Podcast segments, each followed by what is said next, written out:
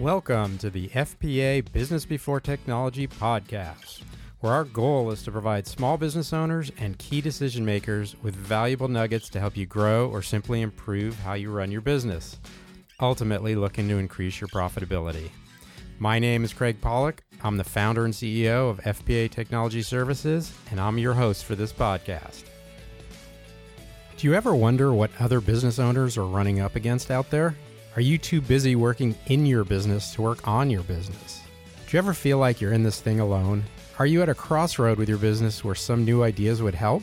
For nearly 30 years, I've been helping companies grow and improve their businesses by leveraging technology, whether it's software, hardware, on prem, or in the cloud, and at the same time building FPA into the premier IT service provider in the greater Los Angeles area. This experience has given me exposure to hundreds of businesses and all sorts of systems, and as a lifelong learner has helped me gather all I could about the ins and outs of running a business. And these are the sorts of things I want to share with you on this podcast.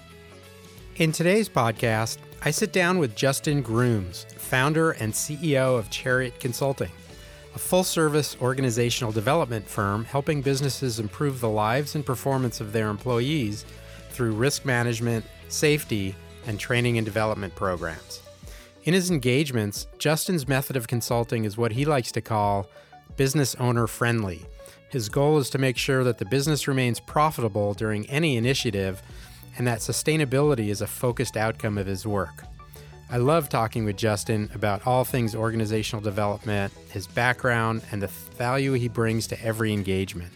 I'm excited to have Justin on our podcast and share some of his insights with you today. So here we go. Let's dive into our conversation with Justin Grooms. Okay, uh, welcome, Justin Grooms, uh, CEO and founder of Chariot Consulting. Welcome to the podcast. How are you doing today? I'm doing good, Craig. Thanks for having me. How are you?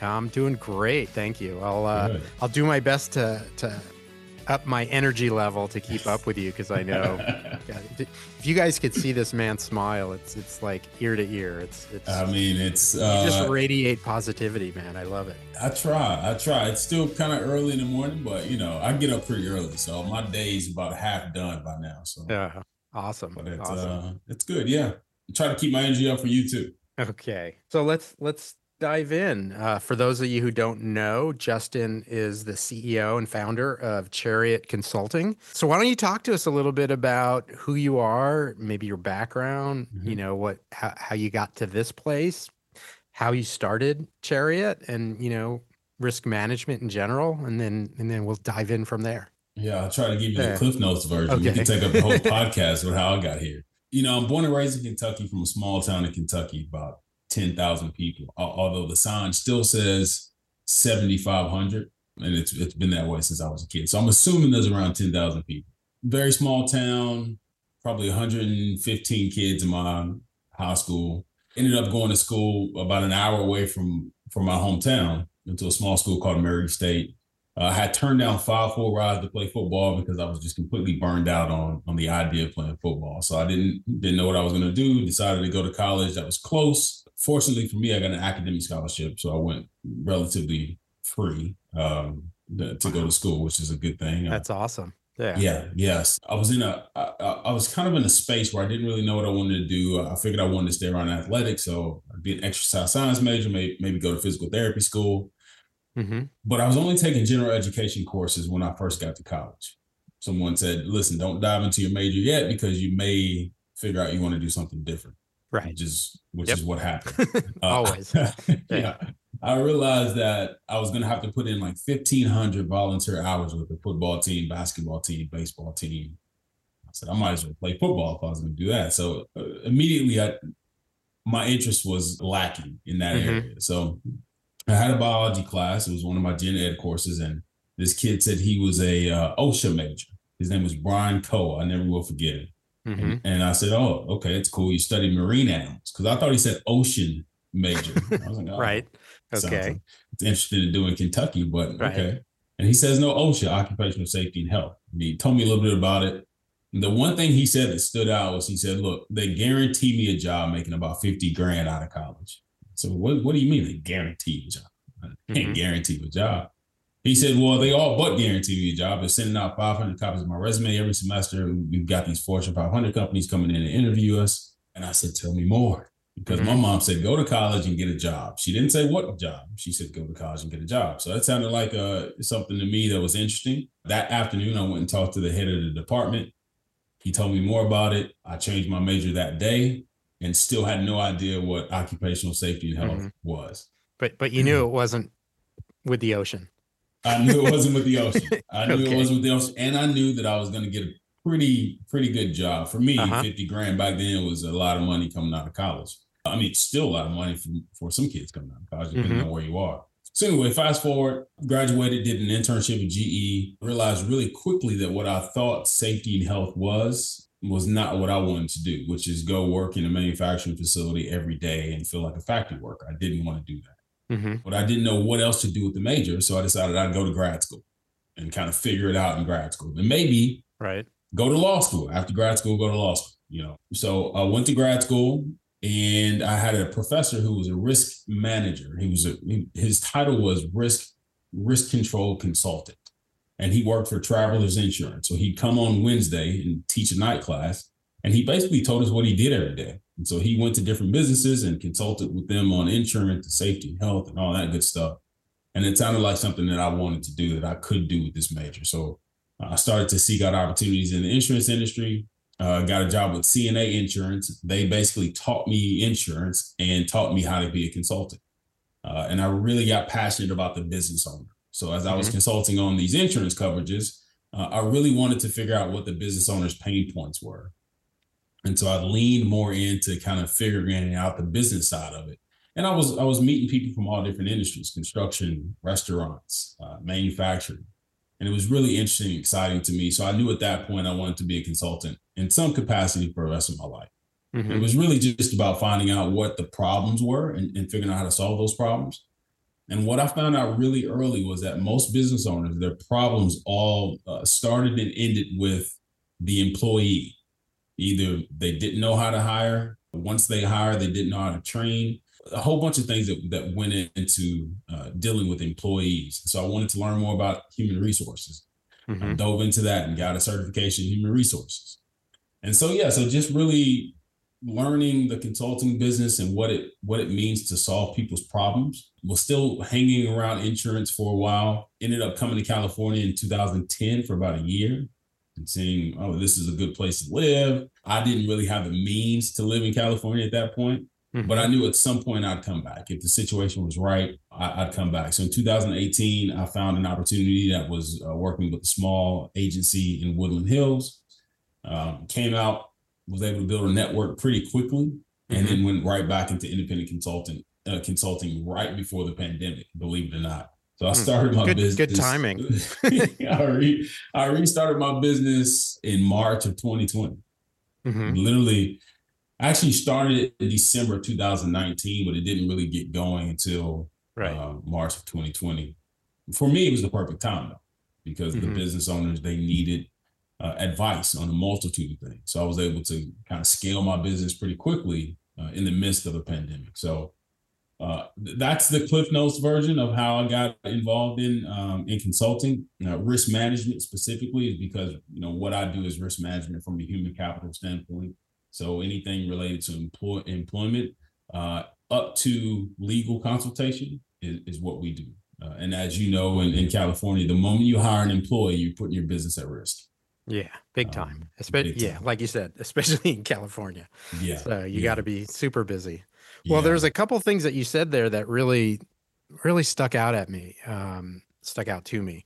Um, one is, you know, your passion around the business owner and the passion around learning all these different businesses, right? As mm-hmm. as a consultant, which that's the one thing that I always sort of latched onto was I, I think, you know, forgetting about IT and technology and what we do, but just the fact that I've worked with so many different businesses and each one is unique and each one mm-hmm. while there's all these similarities there's also all these differences and you get to experience that and learn that so much more than being an IT guy in some company right yeah. and, and I'm thinking back over the last you know 10 20 30 years cuz I think I've been doing this a little longer than you have. maybe, maybe just a couple years. Just a tad, yeah.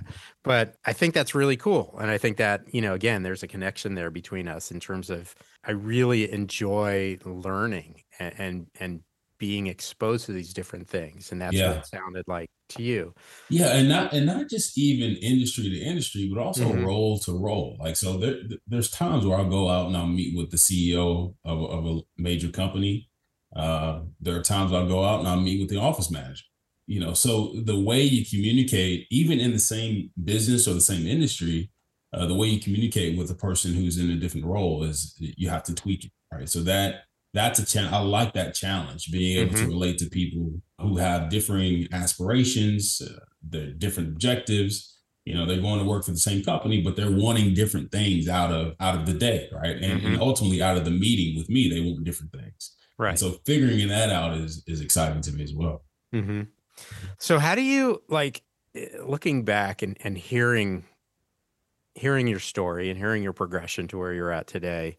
Um, and I don't know if this is you know a sidebar per se, but you really sound self motivated, and it really sounded like, um, I mean, not to downplay, you know, all the other people in your lives that are pushing you and whatnot, but like going back to get your master's or changing your major, like it, it sounds like you were super motivated, you know, from the inside out to accomplish, right? Like coming from a small town, I would have to, you know, think because literally I grew up here, right? And yeah. this is not a small town.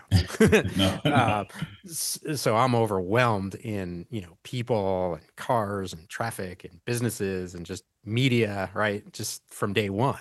Yeah. But coming from a small town, like where where did you get that from, do you think? Like that that's that that just it's interesting to talk to people about things like that, right? Yeah, you know, I've, I've thought about this uh, a lot, honestly. I there's something. First of all, I believe in. Um, I believe in purpose. I believe everyone has a has a purpose, a thing that they get up and want to do every day. I call it a push power. This thing that that makes you get up and feel like you need to go do something. Now, whatever that something is, people uh, navigate that for themselves. But there's something that wants that makes makes you want to get up and go do something.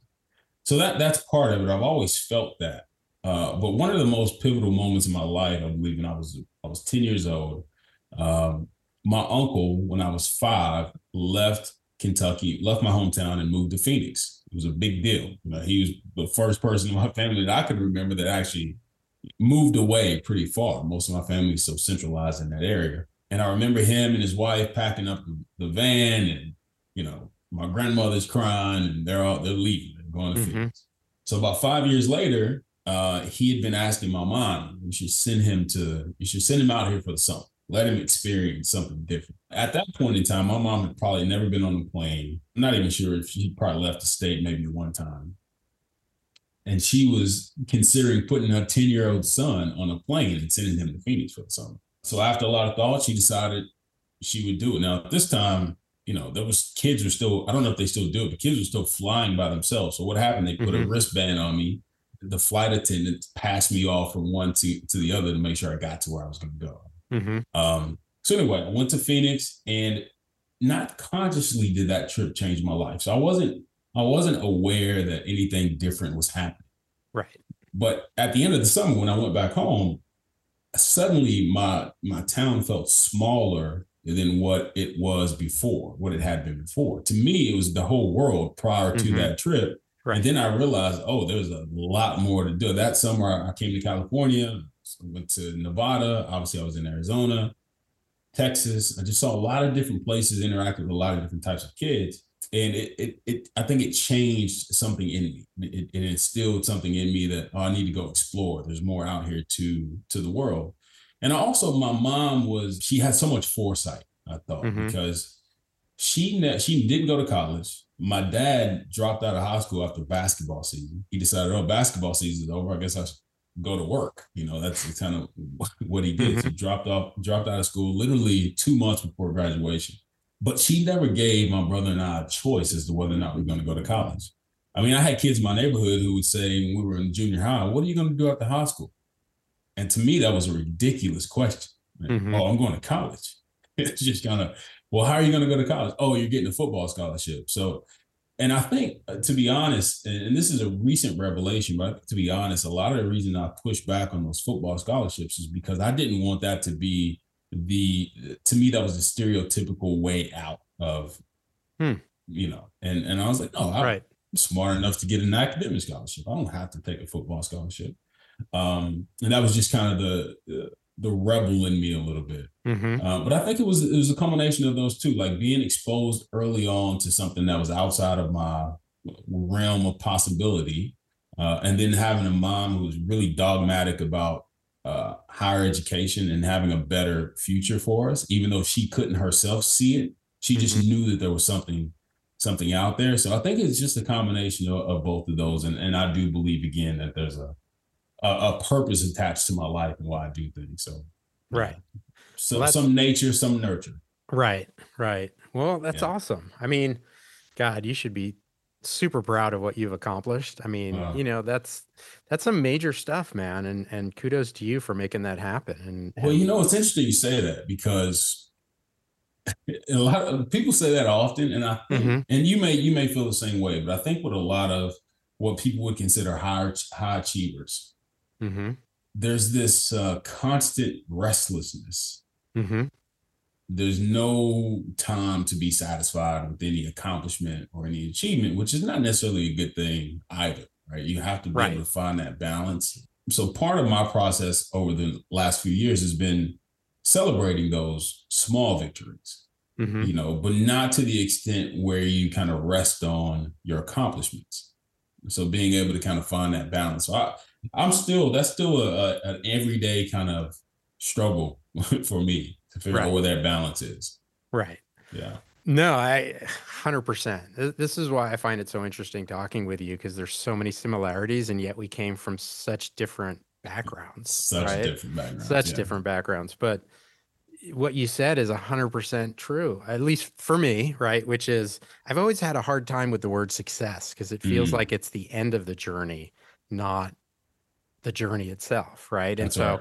I don't celebrate the wins enough. And people tell me that it's like, why are you just, you always want more. You're always focused on the next thing. And it's good or bad, right? I mean, because that is, that drive is what drives accomplishment, right? And that's mm-hmm. what helps us get things done. But at the same time, a lot of people around you go, God, just slow down and just smell the roses, right? And it's like, yeah. well, half half the journey is is you know, I am smelling the roses. I just don't stop as much as maybe some others, right? yeah. You know, you know, uh, a couple things you, you said there. What uh, it's odd that my every time we go for a walk in the morning, my dog stops and smells the same flower every day. Like it's not mm-hmm. going to change. It's, it's, the same one, but it's just it's her taking the time to stop, and you know she doesn't get to go out obviously as much as I do. So she's a, she's at the mercy of me as as to when she goes out. Right so her viewpoint on it, and obviously I'm talking, you know, I'm talking about dogs versus humans, but her viewpoint on being outside and being in a new environment is completely different because she doesn't get exposed to it as much. So I think, mm-hmm. you know, for us who have opportunities to do great things, it is important to kind of stop and appreciate it. But let me, I, I want to ask you this question. Okay. I know this is not my podcast. Yeah. no, feel free. Uh-huh. Do you think that your definition of success changes as you grow and as you accomplish more and learn more about yourself and about other people? Are there moments where what you thought was success 10 years ago is nothing like what you think success is now? Well, definitely it changes over time. No question. Yeah. Yeah. Just eh, eh, no different than, you know, like they say, you know, just our life experiences, right? Yeah. Change. And the more experiences that we get over time, the more it colors our view of the world, which is going to color our view of success and what we're doing. Right. And also, I think the timeline too. I mean, here's the reality is I turned 60 this year, right? Which is like, I don't even know how to classify that number, right? But it just sounds it used, so. You know, it, it used sounds, to be so old. yeah. I, feel, yeah. The same way about 40. I mean, uh, I was thinking about what a 40 year old was like when I was 15. Right. Oh my God. I mean, yeah. 100%. And yeah. I still feel like that 15 year old at times, right? Exactly. Something I picked up in, you know, in the last let's say 10 years or so. Um, this was a little nugget that I picked up. Um, and it seems so obvious, right? But it was basically around leadership and how we manage our staff and you know supervise people and you know motivate and whatnot and it was the simple fact of not everybody is in the same place in their lives as you are. And so and and, and therefore you can't manage them the same way and have the same expectations that you have for yourself that you can have for them right? So for me right i think we were talking about this. I've got a couple kids or i have three kids in college two that are about to graduate right? And that's a completely different place in life than some of my staff who have three or four or five year olds right? And so their their their ability to work their ability to focus on work you know is just it's it's different and i just have to allow for that. And i never thought of it in those terms right? And so taking that concept and putting it back to your question, where you're at in life also has a different mm-hmm. meaning of success, right? Yes. Sometimes when you have young kids, success is, hey, I made it through the day and I didn't kill them. right? It's like, you know, when they're really young, it's just, it's a lot of work. Yeah. It really is. Right.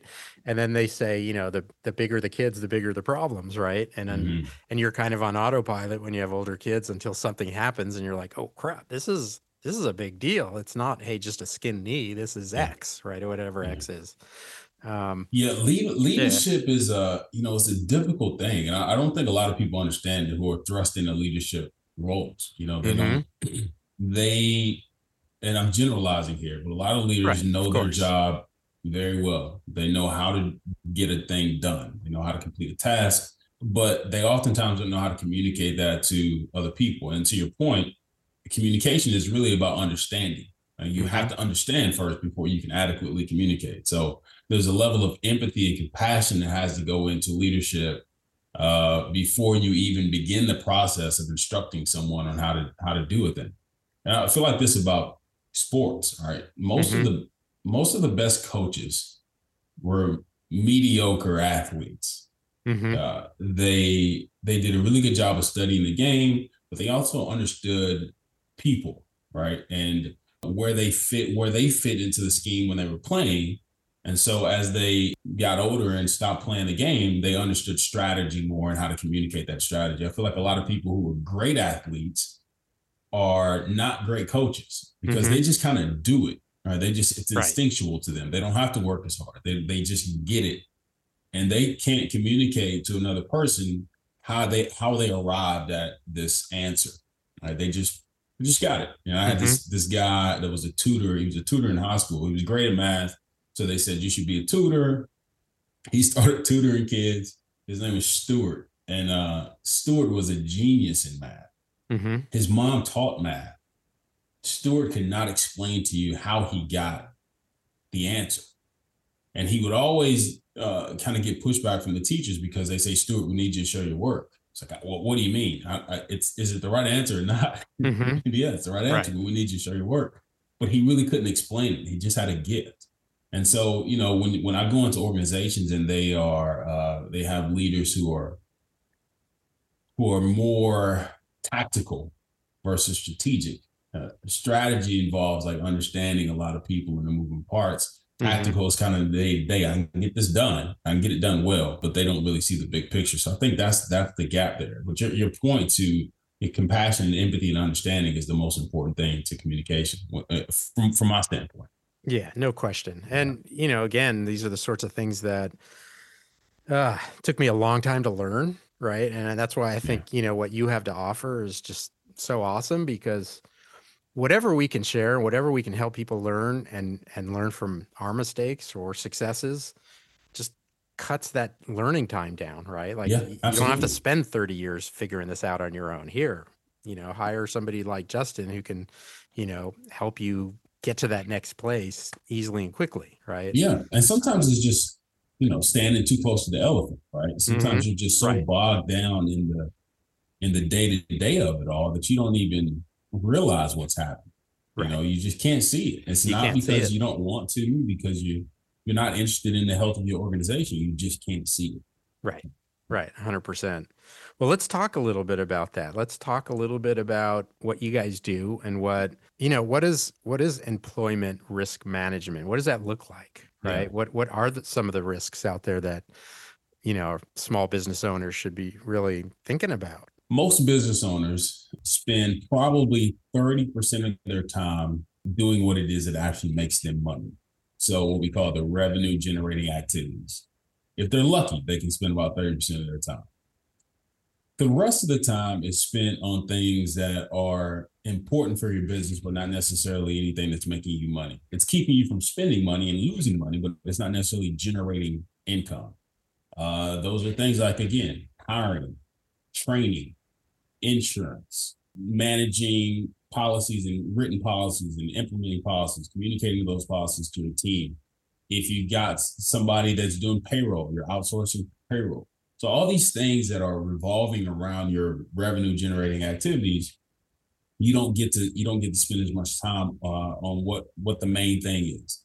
So our goal is essentially, and I'm really oversimplifying it. We can we can get into a little bit more after this, but our job is to come in and see all those extracurricular things that you're doing and see how many of those we can take off your plate or minimize for you um, so that you can spend more time on the revenue generating activities. And the reason that works for our clients is because our clients typically fit in one of three buckets. Uh, you're, you're either a client who's brand new uh, in your business, and I say brand new, you could be you could be anywhere up to ten years old. But that's still a relatively mm-hmm. new business. Uh, so you're, you're trying to figure it out. In figuring out, you're trying to navigate all the new employment law and legislation that's happening in the state of California, and you just don't know what you're doing, right? Mm-hmm. Because you just said, hey, I'm good at this thing. I think I can make money on, on it or at it. Why not do it?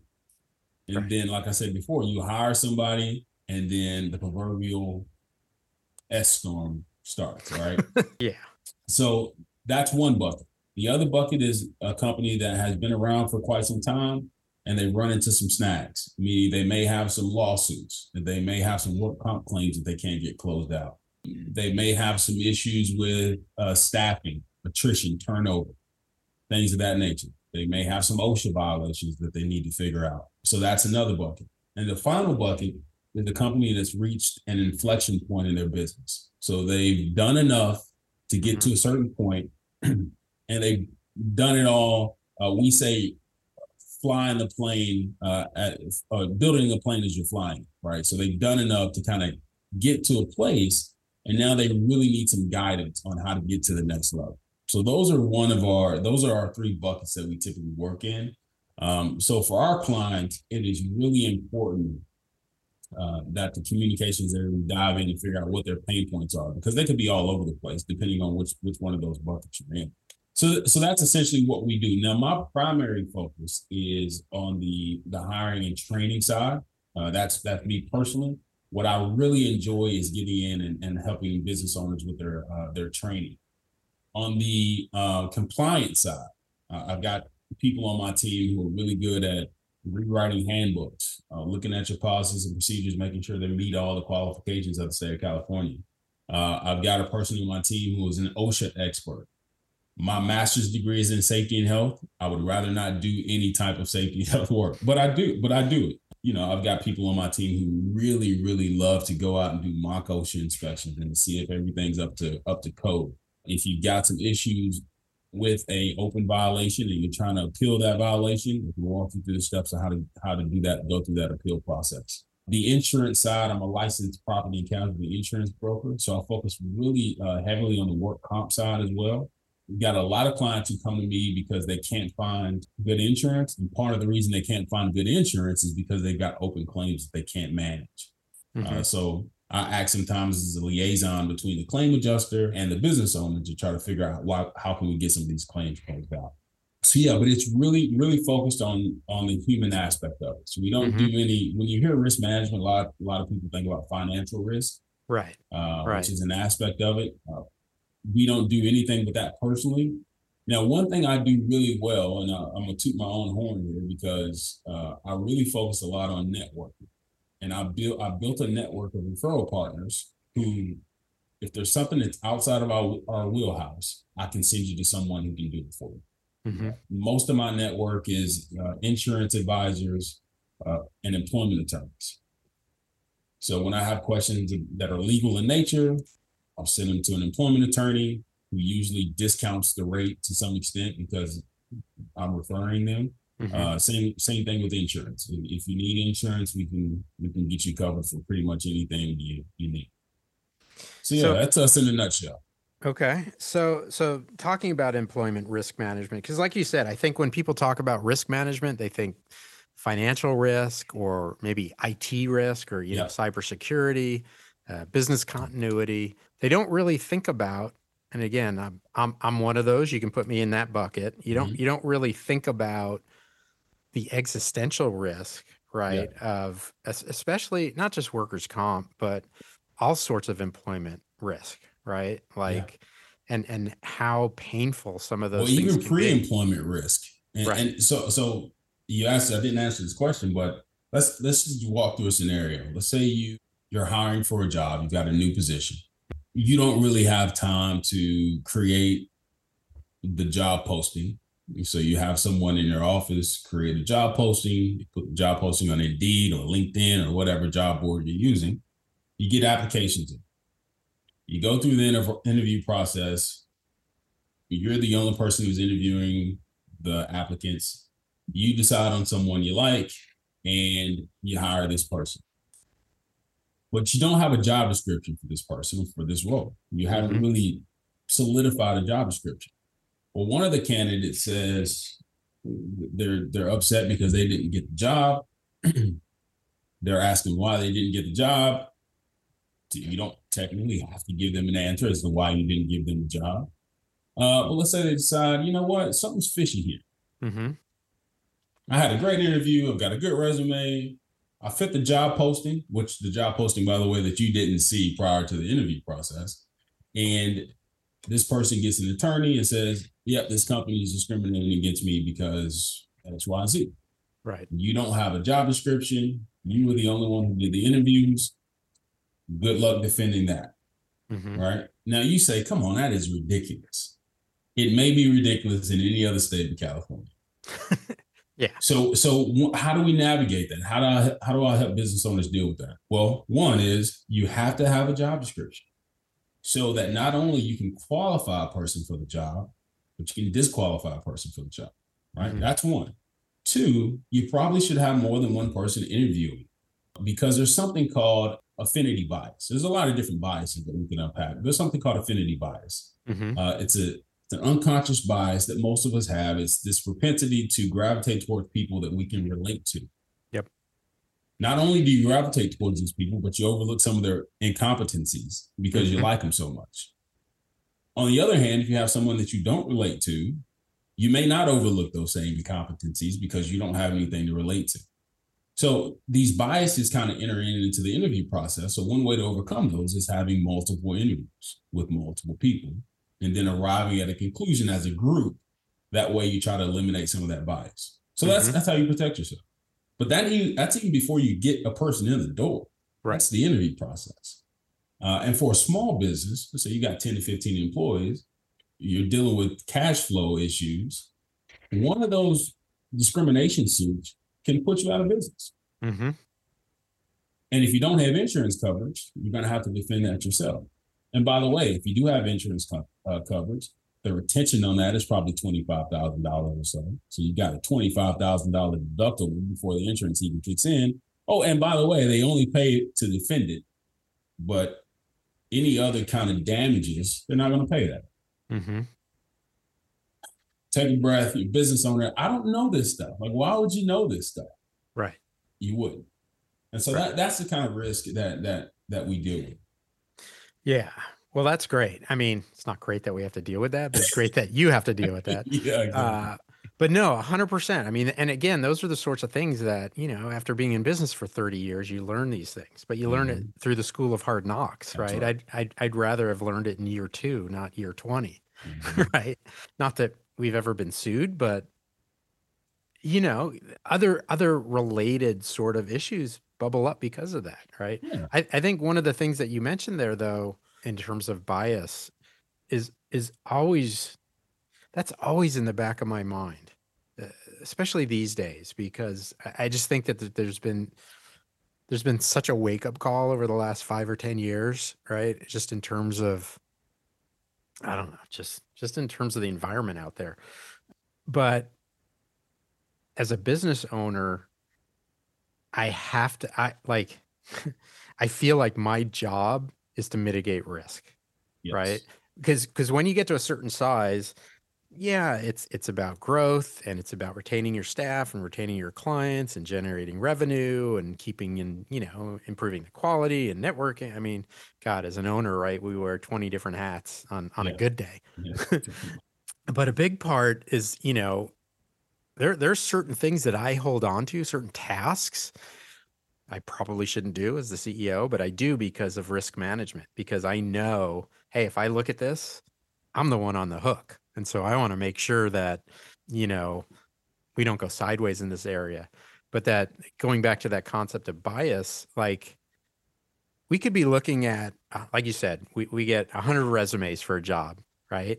And because of affinity bias, we could say, hey, I don't, you know, I'm less familiar with this guy's name and ethnicity, but I'm not I'm not consciously being discriminatory, right? right? But I I may look at that resume differently and not even realize it. Oh, like you said, he doesn't have X. Yeah. And I'm gonna I I subconsciously use that as an excuse to say no as opposed to the one who doesn't have it that I like. And I subconsciously gloss over that and say yes to them. Yeah. Right. Yeah. And that's even, you know, that's another bias on itself, name bias. And name bias works, mm-hmm. you know, we think about it most of the time as ethnic bias. Mm-hmm. So you're thinking about it along the lines of ethnicity, but it also works in gender as well. Oh yeah. So you know, if you got you're looking for someone who's going to be a secretary, you may ignore the resume that says John Smith on it. Mm-hmm. And you may look at the one that says Jane Smith because in your mind, the secretary might be a, a woman, right? On the other hand, you're looking for someone to be a C-suite exec.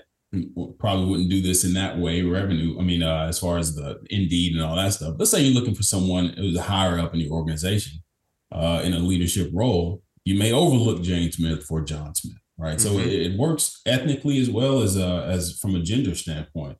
So yeah, it's it's it's important, and it, not only I don't really want to talk. I don't even just want to talk about from a lawsuit standpoint because I don't want people to think that. But let's say, let's say you got an employee who is who's looking to be promoted, right? And you haven't given them any KPIs or key performance indicators or objectives where they know mm-hmm. how to grow. Then that employee may leave, so you may lose good talent the stats, some statistics that came out, I think last year that said the turnover across all industries in this country was 40%, right? Mm-hmm. Turnover and attrition. Now, it's skewed because there's some industries who have a higher turnover, like restaurants or hospitality, than others. Right. But that's just across the board. Roughly around 40% attrition and turnover. It costs, on average, about $12,000 to hire and train an employee. Mm-hmm. Right again, across all industries, across all pay. $12,000. Let's say you've got a company that's 50 employees. It's costing you $12,000 a year. Attrition is about 40%. That can cost you on an annual basis 240 grand and up a year on turnover. And a lot of the turnover is because again, the communication isn't there. You haven't given your your employees an opportunity or pathway to success so they get disgruntled, they get frustrated, and they leave. Right. And, so and you that, hope they don't stick you with a lawsuit out the door, but it doesn't have to even be about the lawsuit for you to for you to be paying money out. You know. Right. And and to your point, a lot of that stuff is hidden costs, right? When you say it costs you twelve thousand dollars a year, oh, 100%. it's it's it's not like you're writing a check for twelve thousand dollars. Because if you did, you wouldn't be doing this, right? That's right. But but it's it's this hidden it's this hidden cost reduce productivity, right? Reduce profitability. Like you you don't you don't see them. And so you allow for this sort of I don't want to say mediocrity, right? But mm-hmm. that's kind of what it is because it it's not hitting you over the head that you're going to save X dollars if you do this, right? Yeah, and it's not even until you dive into, you know, you you may be having cash flow issues, and you're thinking, well, that's weird. We're having cash flow issues, but it doesn't seem like we should be having cash flow issues. A lot of times, you have to dig deep into your financials to even uncover, to your point, those hidden costs. You're having cash flow issues because your turnover is too high. Right. Right. And, and it's costing you a lot of money. Costing you a lot right. of money. But right. it's not costing you to your point, you're not writing a twelve thousand dollar check. It's just hitting you periodically, week to week.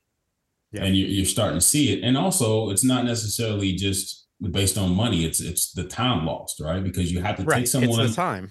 The productivity, yeah. Yeah. I mean, literally time is money, right? But people, business owners, all of us are so easy to give up our time chasing the dollar or not losing the dollar when oh, yeah. we don't when we don't realize you know at the end of the day how much is how much is an hour of our time worth right way more than that I mean, way more than way that. more than that and that's where i think all of this stuff comes into play is how do you run an optimal business right and you mm. have to mm. address all of these things you, you just i mean to your point and i don't want to sit here and you know same sort of thing i don't want to toot my own horn but last year, 2023, 2022, we had zero turnover. We we didn't we didn't lose one staff member and we didn't replace anybody. Well, that's and huge. It's huge. And and it's you know, in terms of like when you think about that $12,000, I actually think it's significantly more for knowledge workers, right? Because mm-hmm. of how long it takes you to train them and how much it, how long it takes them to get up to speed and learn the culture and learn the clients and learn what we're doing and be successful. Um, and again, I think, you know, you could find a direct correlation between performance, staff happiness, client happiness, financial performance with retention of staff, right? That's right. And again, right. and this this took me years to really learn that seems so common sense, but you're so focused on the minutia when you're smaller and you know, and cash flow, right? Issues. Yeah. It's like you're you're just putting out fires. The last thing you want to do is say, "Hey, I need to have empathy and I need to slow down and I need to talk to these people and I need to make them feel wanted." And it's not about faking all of that. It's just, you know, getting to a mature enough place that you can take a step back and invest. Like again, I heard somebody say, you know, you're you can focus all you want on your clients, but if you're not taking care of your staff, oh yeah. Right. You take care of your staff first, right? Oxygen mask theory. Take yeah, to me, to me, the best business first. owners, they look at their employees as their first customer. I, I love that. I, I, I, heard you say that. Yeah. I, I heard you say I, I, I you know, I'm not going to give away some behind the scenes things here, but to prepare for this, I watched one of your videos and I love that. Uh, you, you, you know, you said that your staff or your, you know, yeah, your staff are your first clients. Mm-hmm. Right? That's right. Yeah. And if you approach it that way, you know, assuming that you care about your, your clients, mm-hmm. you care about retaining those clients. Uh, if you treat your staff that way, then they'll be you'll be successful in that area. Right. Right. Um, yeah, I mean, I think that's that's such a big thing, and and I think that you know, culture is almost a four-letter word to some people, right? Mm-hmm. Right. Yeah, tell me about it.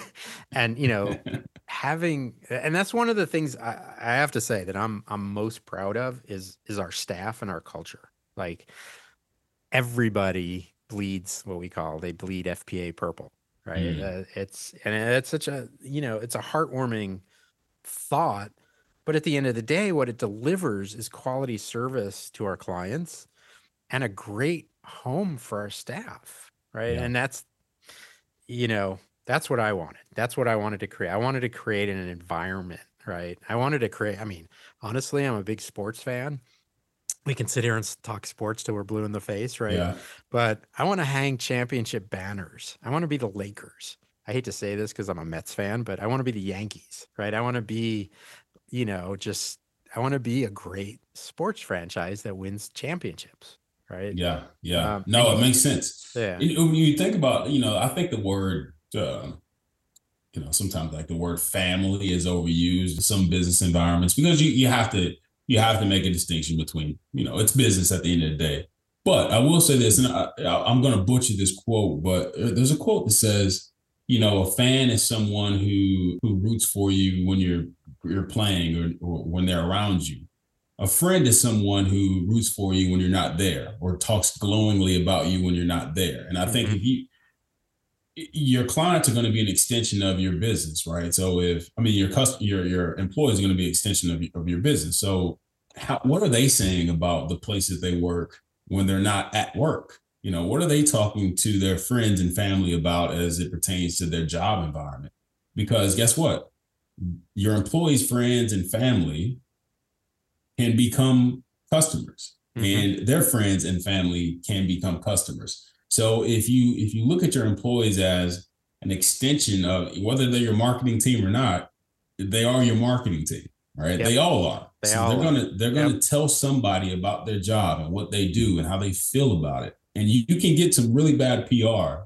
Uh, and it's not just going on Glassdoor and talking about it. It's talking about it to their community and their the people that they're connected with who are going to say, yeah, I, you know, my cousin works there. I, I would never go to that place mm-hmm. the way he talks about it, or I would never use that product the way he talks about it.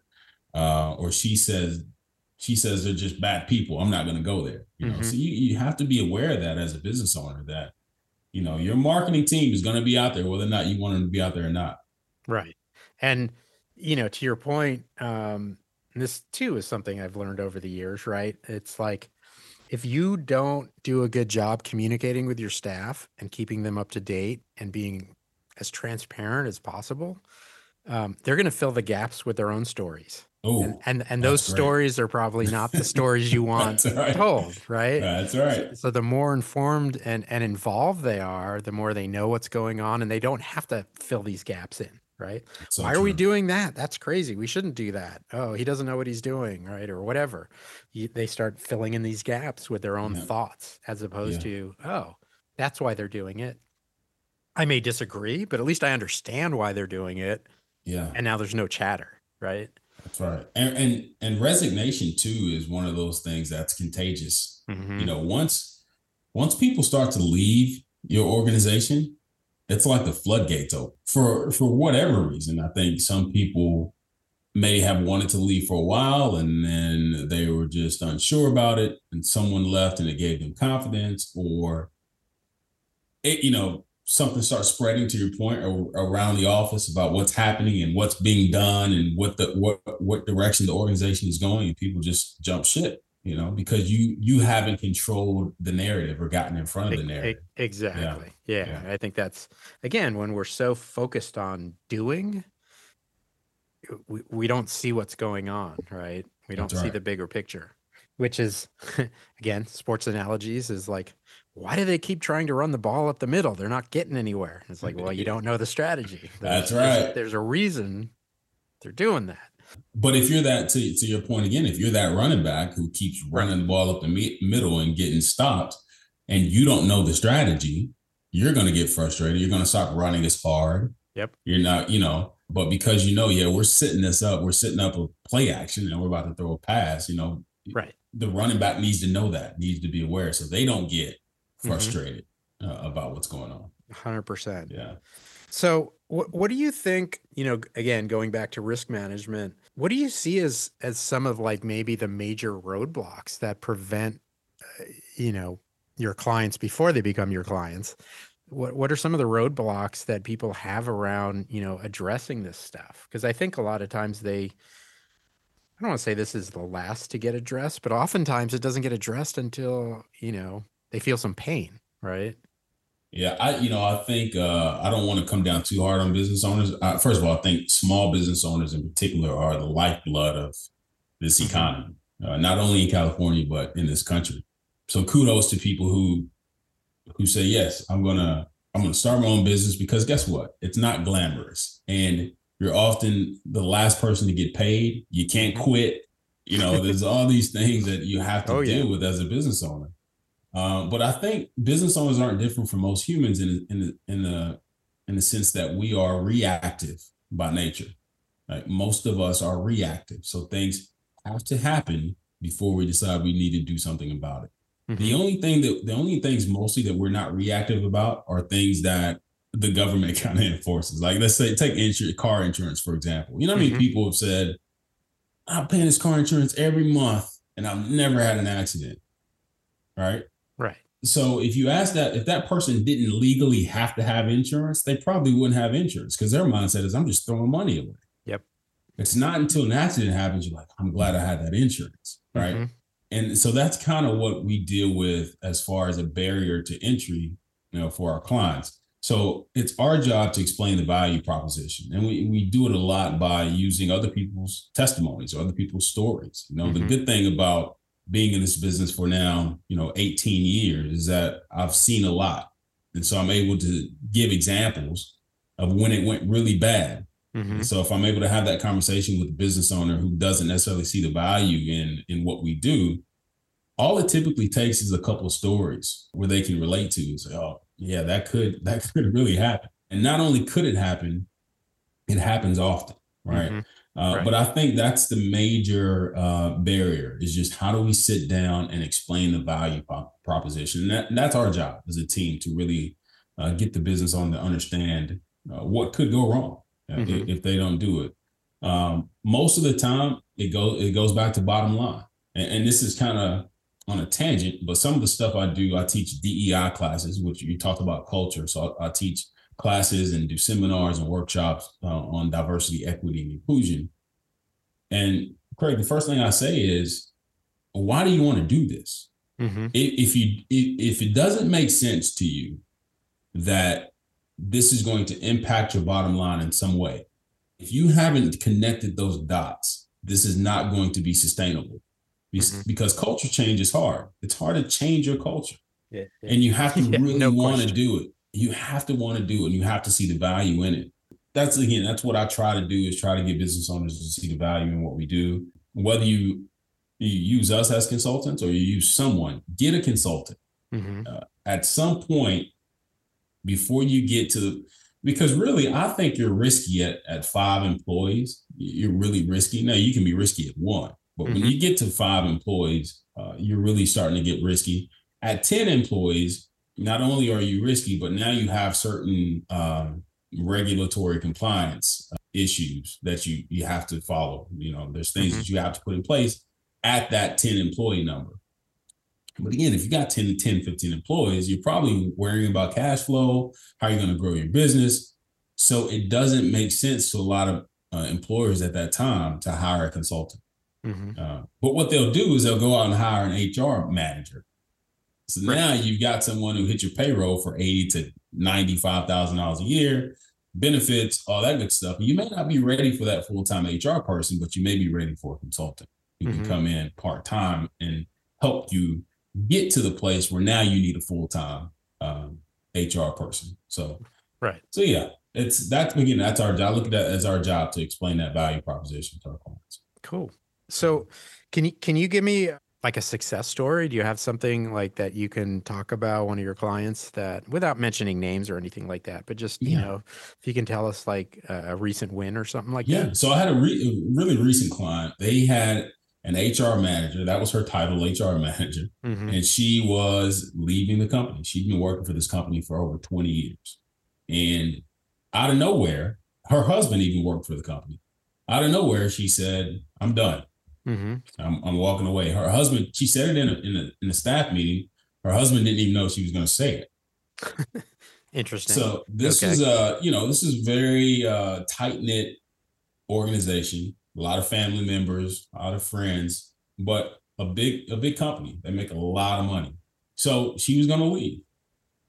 Needless to say, there was going to be a huge void left in the organization. And you're thinking, well, all right, you're going to have to hire another HR manager. Mm-hmm. Was more to it than that. She was doing absolutely everything for this organization. So they called me in, and, and and part of what I wanted to do is first figure out what she was doing on a day to day basis. That was part of my job to figure out what she was actually doing. I found out that probably 80%, and I'm not overshadowing this or overblowing this, about 80% of what she was doing had nothing to do with human resources. Absolutely nothing. Hmm. she was doing tasks that were crucial to the organization, had nothing to do with her department. So my question was, well, how do how how did we get here? Right. Mm-hmm. And I'm sitting in the meeting with the business owner and the HR manager who's about to leave, who they're also really good friends. So there's emotions, they're crying, they're, you know. What was happening? She was overworked and she said, I got to get out of here. I got to go do something else. And when we sit down and figured out her task list, you can see why she was overworked. So my question was, well, how did we get here? I don't know if you've heard uh, four quadrants of time management. Oh yeah. Uh, so in in quadrant three, there is those are things that are uh, not important but critical. And you ask, why are they not? How are they not important but critical? Well, they're not important to you, but they're critical to someone else. Mm-hmm. And so, what was happening over the course of her 20 years or so was that someone would come in her office and say, Hey, can you help me with this? I need it done right now. Mm-hmm. And she would do it, and she would never relent that task, and she would take ownership of it.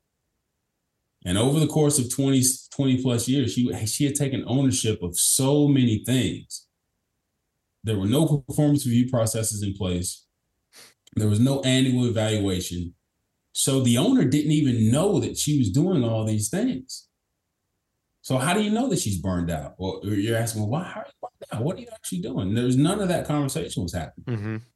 So we were able to sit down and now at this point she's still leaving the organization. They're leaving it open that she can come back at some point. But what we were able to do was kind of delegate those tasks, take some of these tasks, put them in the correct departments get get get the people who were experts in this area to actually go back to doing their jobs in this area and blueprint out a transition process for this person so that when she leaves in the next 90 days now she did a good thing. She gave him like six months notice. Mm-hmm. but now it's about 90 days. Actually right now it's about 45 days or so that she's wrapping things up. But we had a blueprint in place. So now when she leaves there's a plan.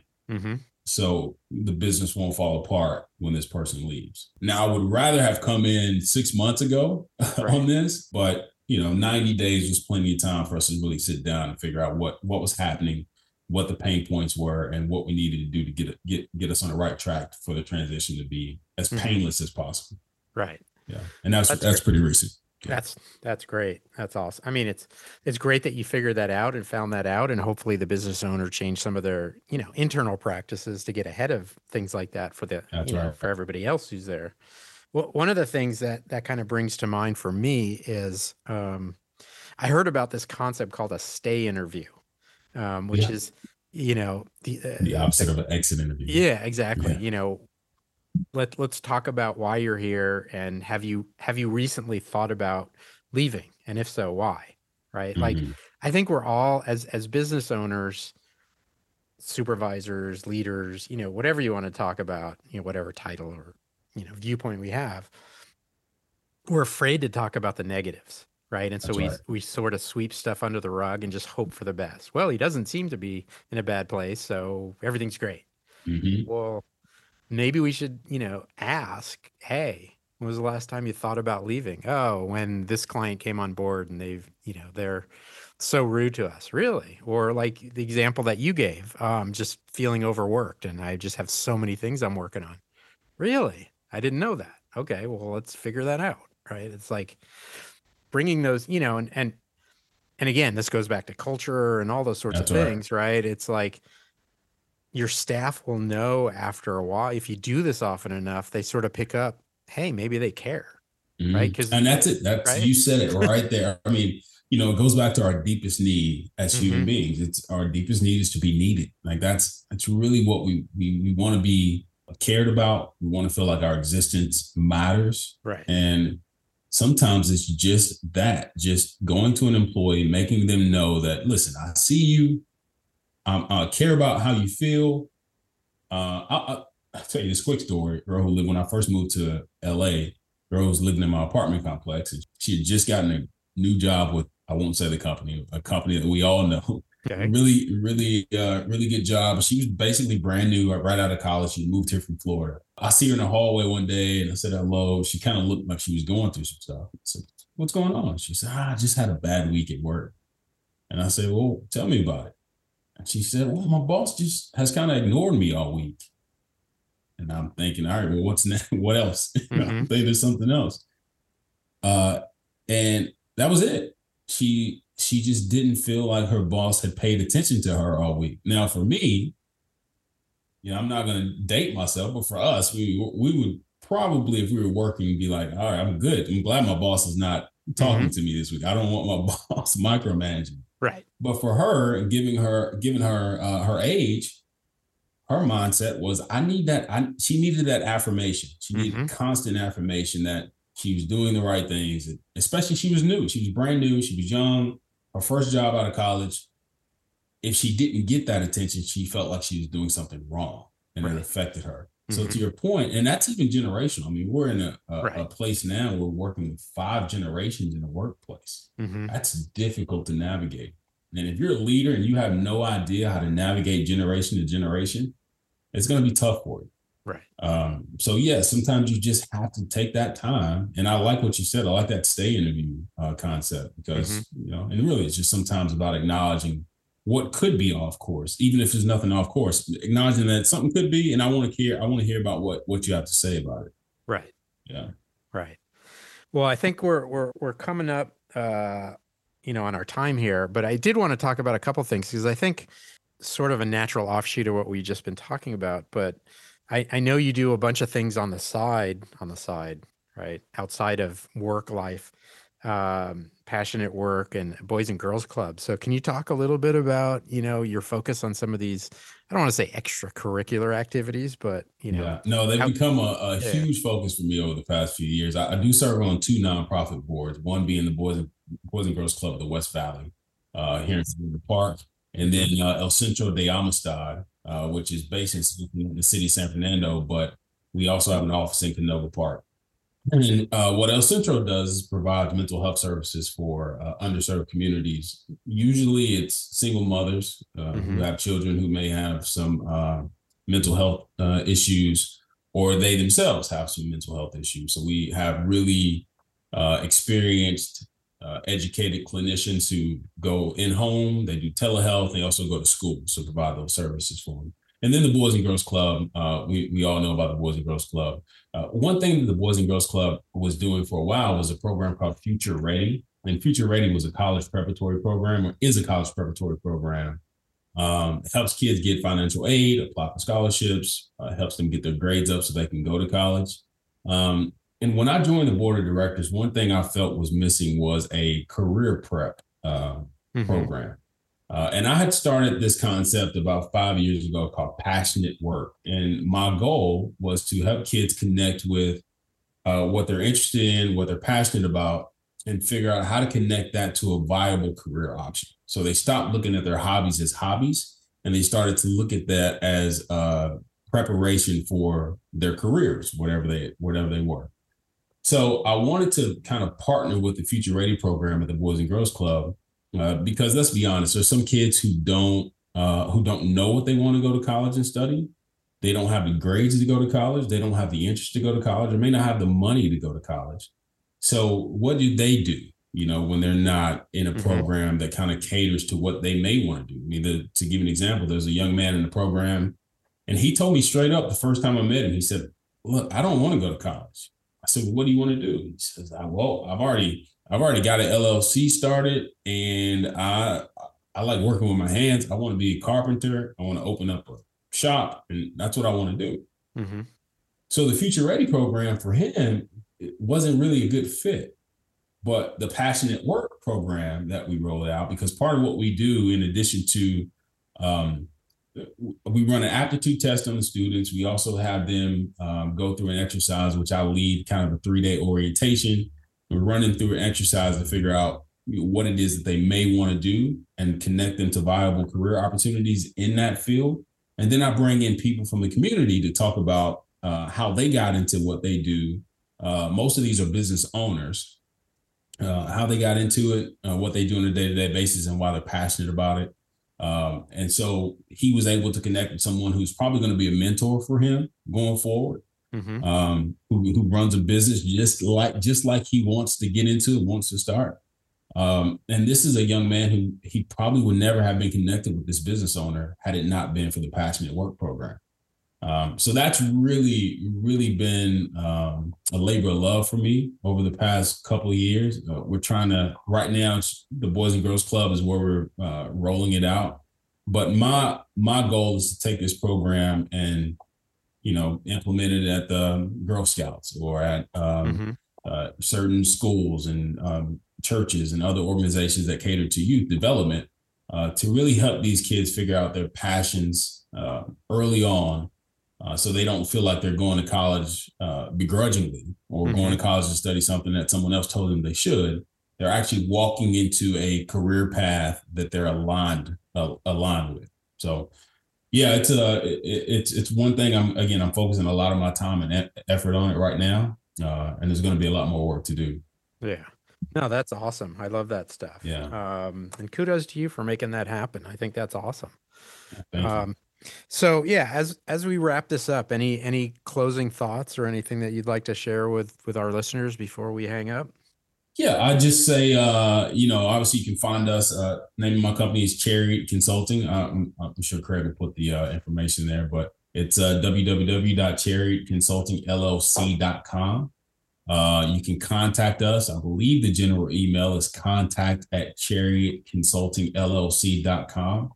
Uh, I'm on LinkedIn, Justin Grooms on LinkedIn.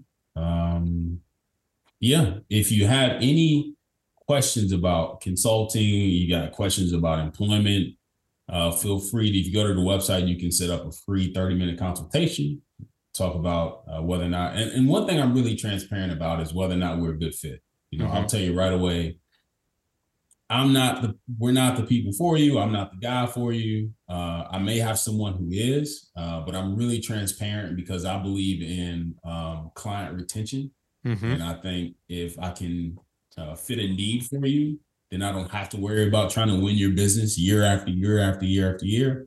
Uh, you'll see the value in it. Uh, but if it's something that we just can't handle or that we're just not good at, uh, I, will tell you that we're not the, the team for you. But most things related to employment, again, right up to legal consultation. And even that, like I said before, I've got a pretty robust network of employment attorneys who can, uh, if they can't give me advice to give to you, they can give you that advice directly. Mm-hmm. Uh, so yeah, reach out. We, would love to talk to you. Um, and I appreciate you for having me on. Yeah, definitely. This has been great. I really appreciate yeah. it. Thank you so much. Like you said, all of that contact info is going to be in the show notes. So right. if you're listening to this, just click over there and you'll be able to hook up with Justin.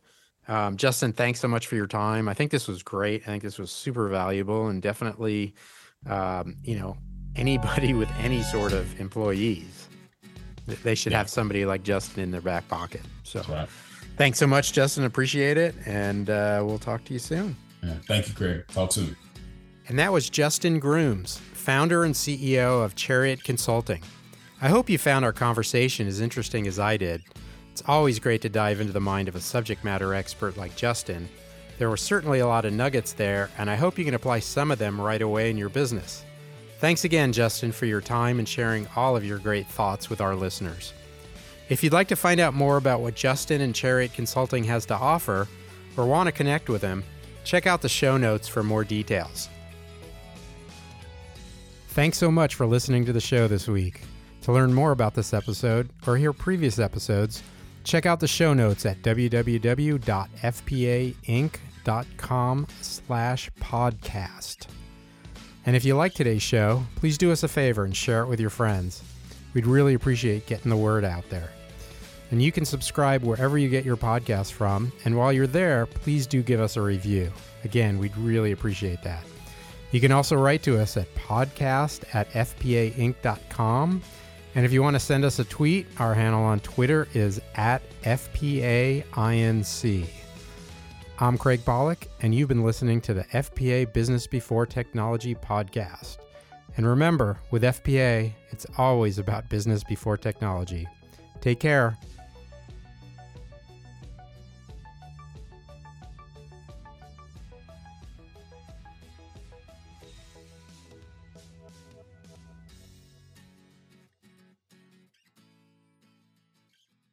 This podcast is a part of the C Suite Radio Network.